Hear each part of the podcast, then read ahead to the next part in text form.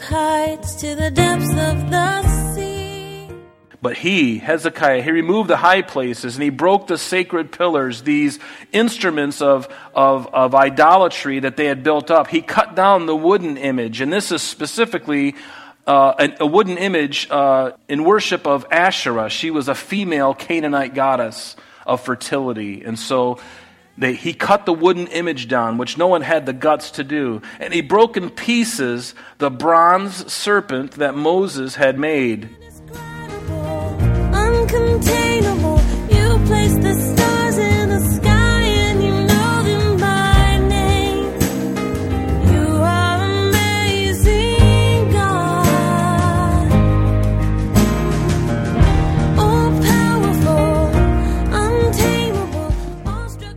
Welcome, everyone, and thank you for joining us. You're listening to Truth in Christ Radio, a Bible teaching radio ministry of Calvary Chapel of Rochester with senior pastor and teacher Rob Kellogg.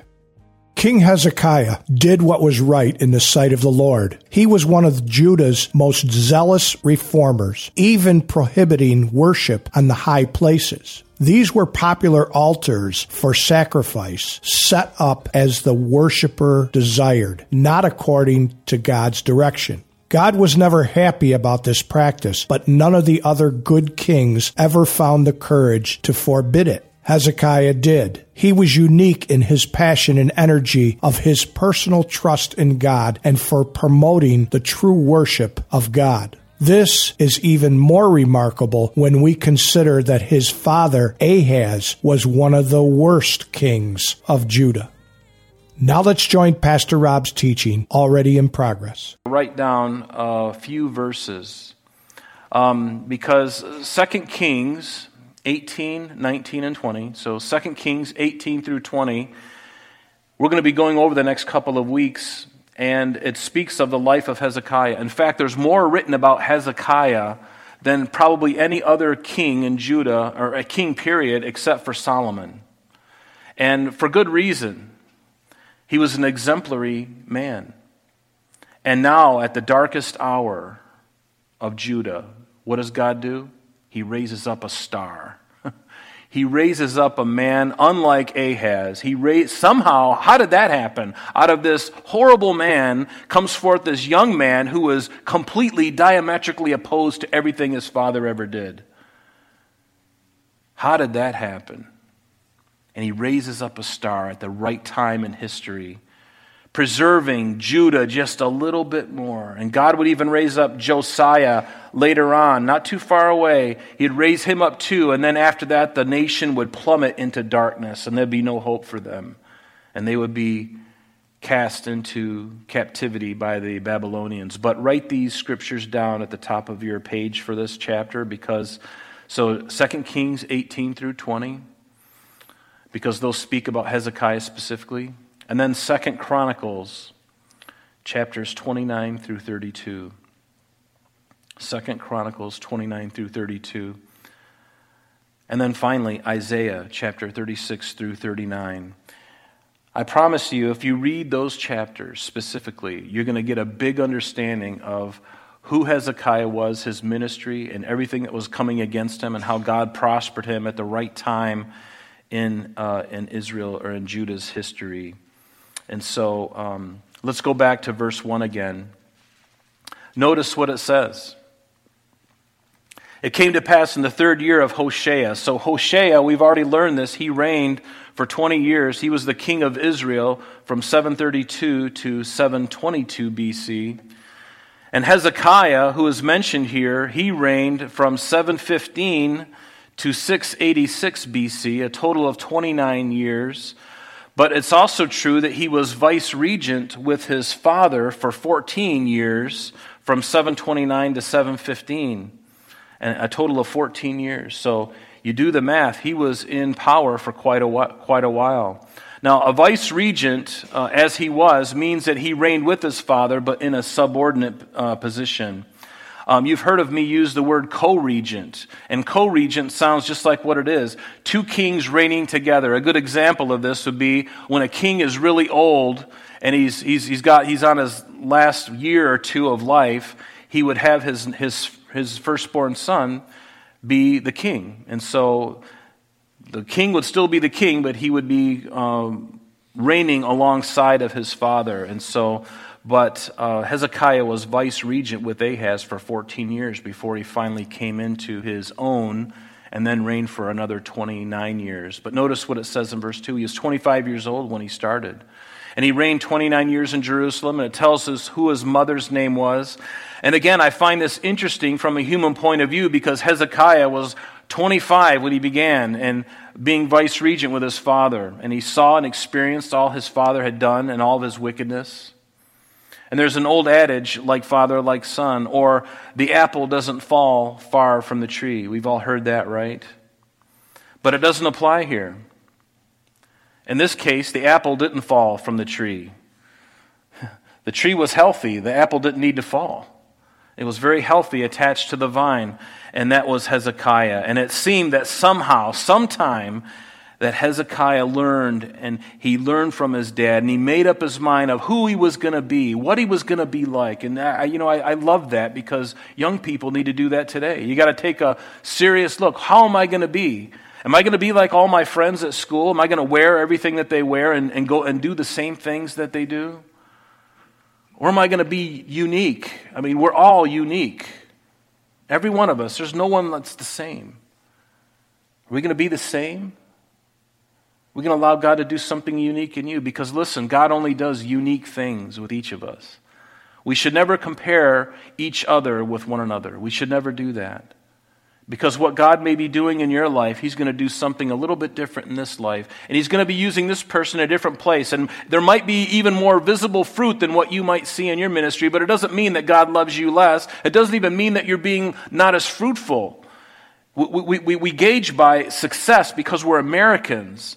If it's working, we want it bigger and we want it faster and we want to manufacture it and export it. That, that's, our, that's capitalism. but that, that's not so in the kingdom of God. The only thing we should be exporting is the gospel. But we're not doing it for gain, we're not doing it to be seen.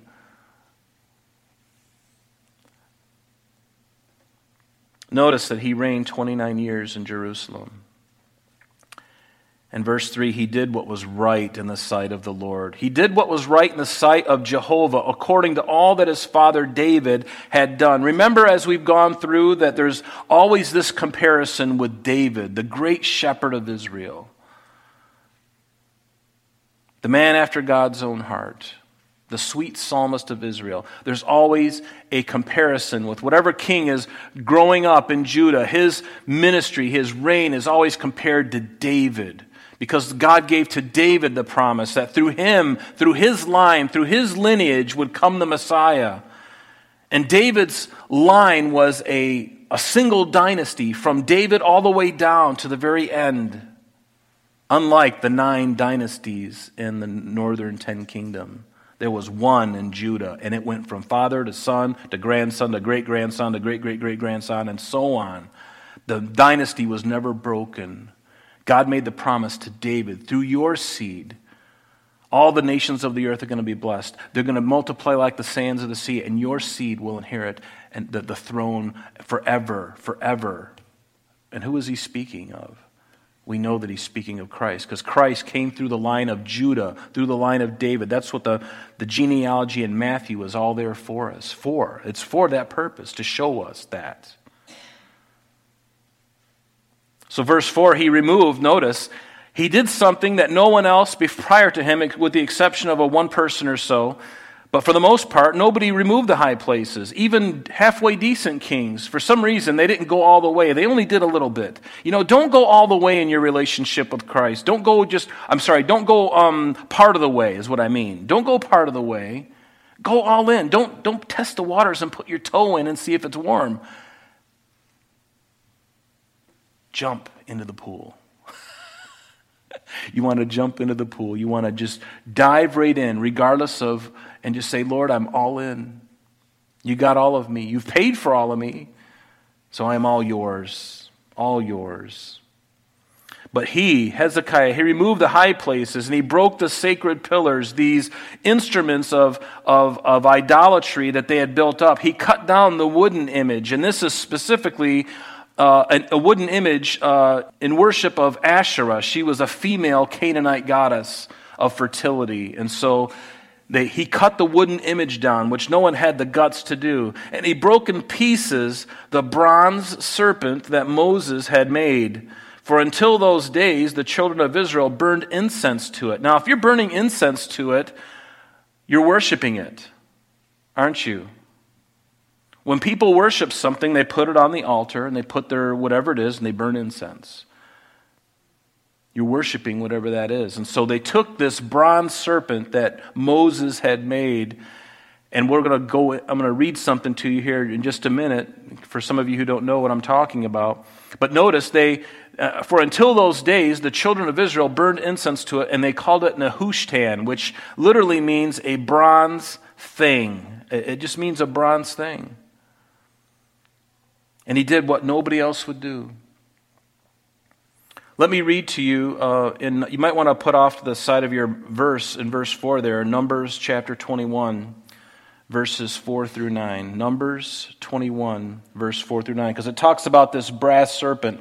And I would be remiss if I didn't bring this up because of the connotation of it. It says, then they, speaking of Israel, they're, they're wandering through the wilderness before they came into the promised land. It says that they journeyed from Mount Hor by the way of the Red Sea to go around the land of Edom, and the soul of the people became very discouraged on the way, and the people spoke against God. Remember, they had just come out of Egypt. They're wondering, why are you taking us out into the desert? We're going to die. So they're wandering around out there. The people spoke against God and against Moses, and they say, Why have you brought us up out of Egypt to die in the wilderness? For there's no food and no water, and our soul loathes this worthless bread, meaning the manna that God was providing every single day for uh, one and a half million people. Can you imagine having bread for one and a half million people? The ovens are always going. But see, I mean, obviously God is creating, he's, he's doing this naturally, supernaturally through manna in the desert. He caused this stuff to just grow, and, and, then, and they would just go and pick it and eat it. And, and it happened every single day. And he provided for them, right? But they're complaining. There's no food, there's no leeks, there's no onions, and our soul loathes this worthless manna. So the Lord, notice, because of their discontent, because of their speaking against God and against his servant, that the Lord sent fiery serpents among the people, and they bit the people, and many of the people of Israel died. Wherefore the people came to Moses and said, We have sinned, for we have spoken against the Lord and against you. And notice what they say Pray to the Lord that he would take away the serpents from us. And so Moses prayed for the people. And then the Lord said to Moses, Now make a fiery serpent and set it on a pole.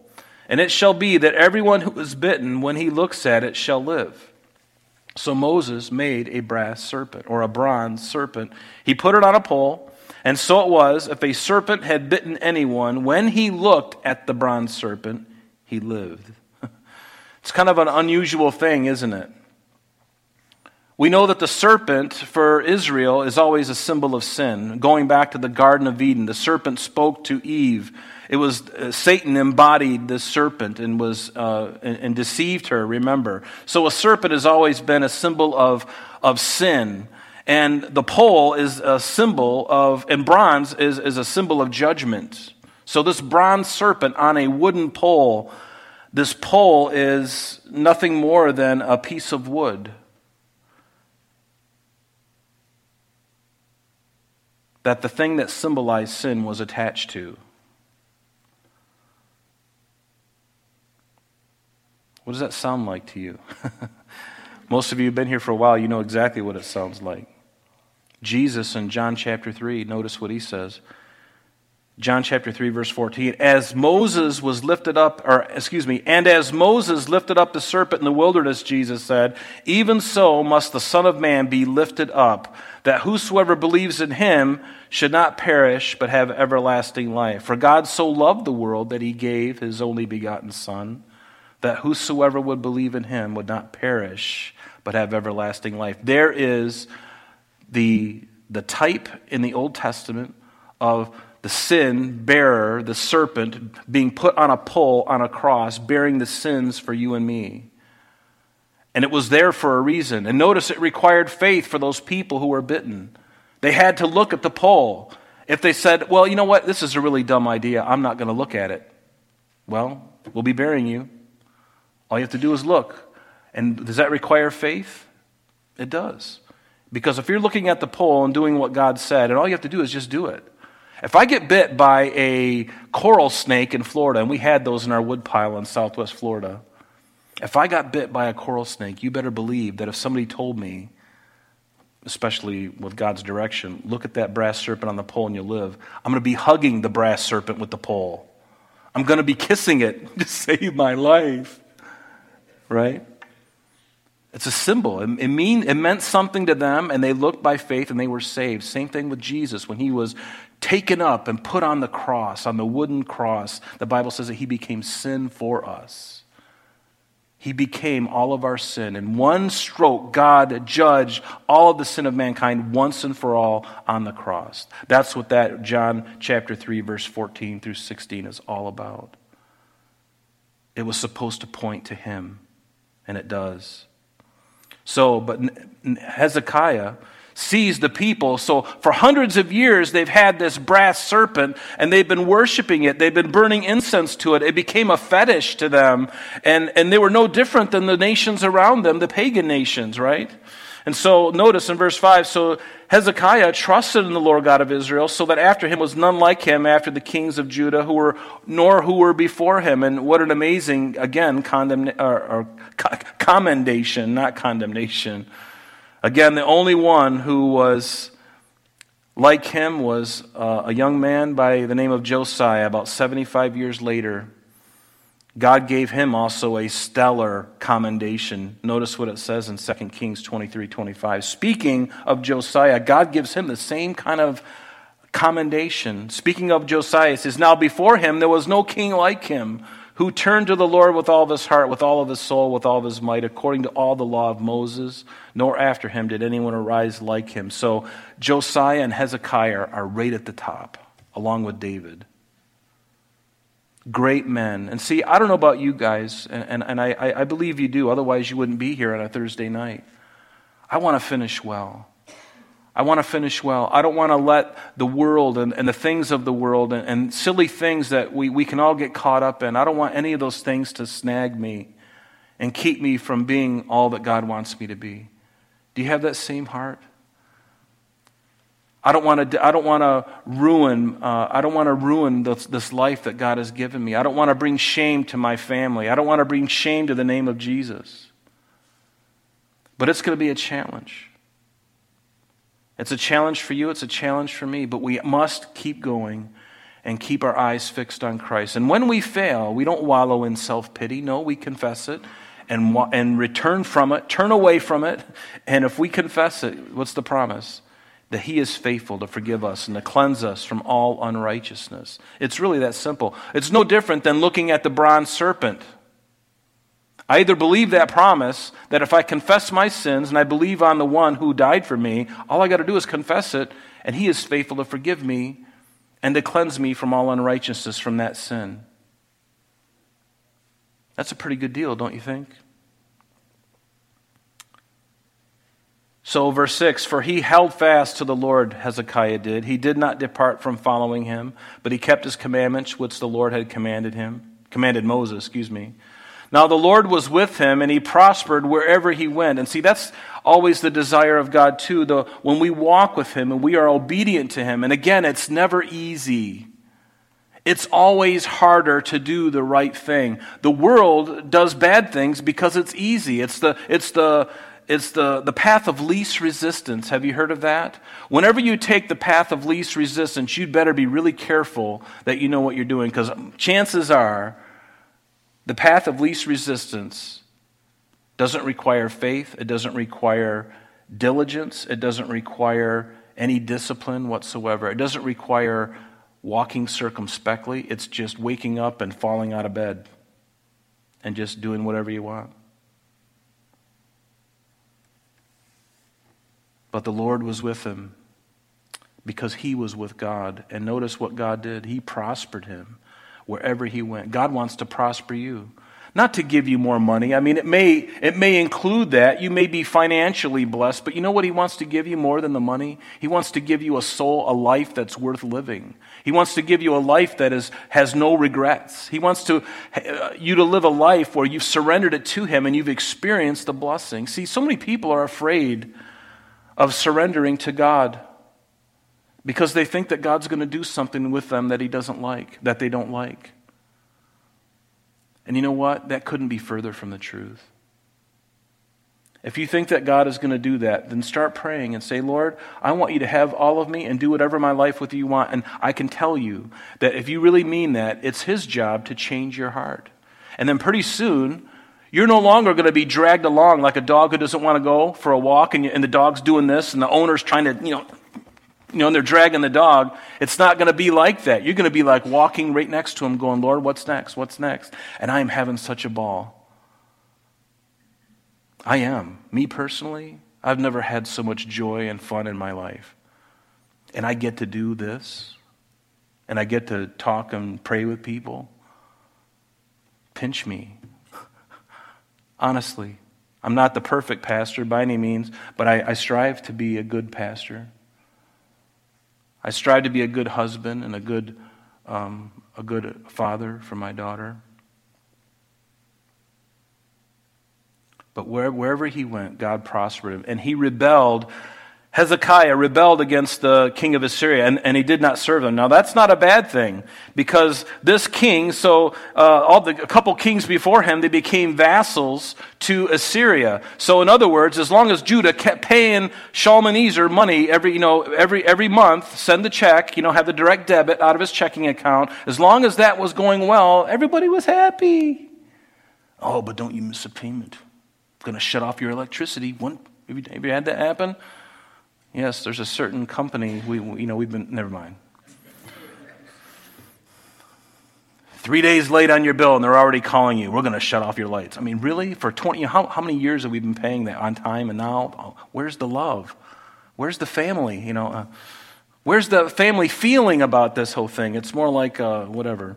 Anyway, so the Lord was with him. So prior to this, Shalmaneser of Assyria forced even Hosea, Hoshea, excuse me, the, the king of Israel, the last king of Israel, he caused him to pay tribute to him. It, you can write this in the margin uh, off of verse 7, but it's 2 Kings chapter 17, verse 3 and 4. And let me just read this to you. Shalmaneser, king of Assyria, he came up against him, speaking of Hoshea, and Hoshea became his vassal, and he paid him tribute money. It's sort of like, you know, friendship money. If you want me to protect you and stay out and not bully you, then, you know, give me your lunch money, kid.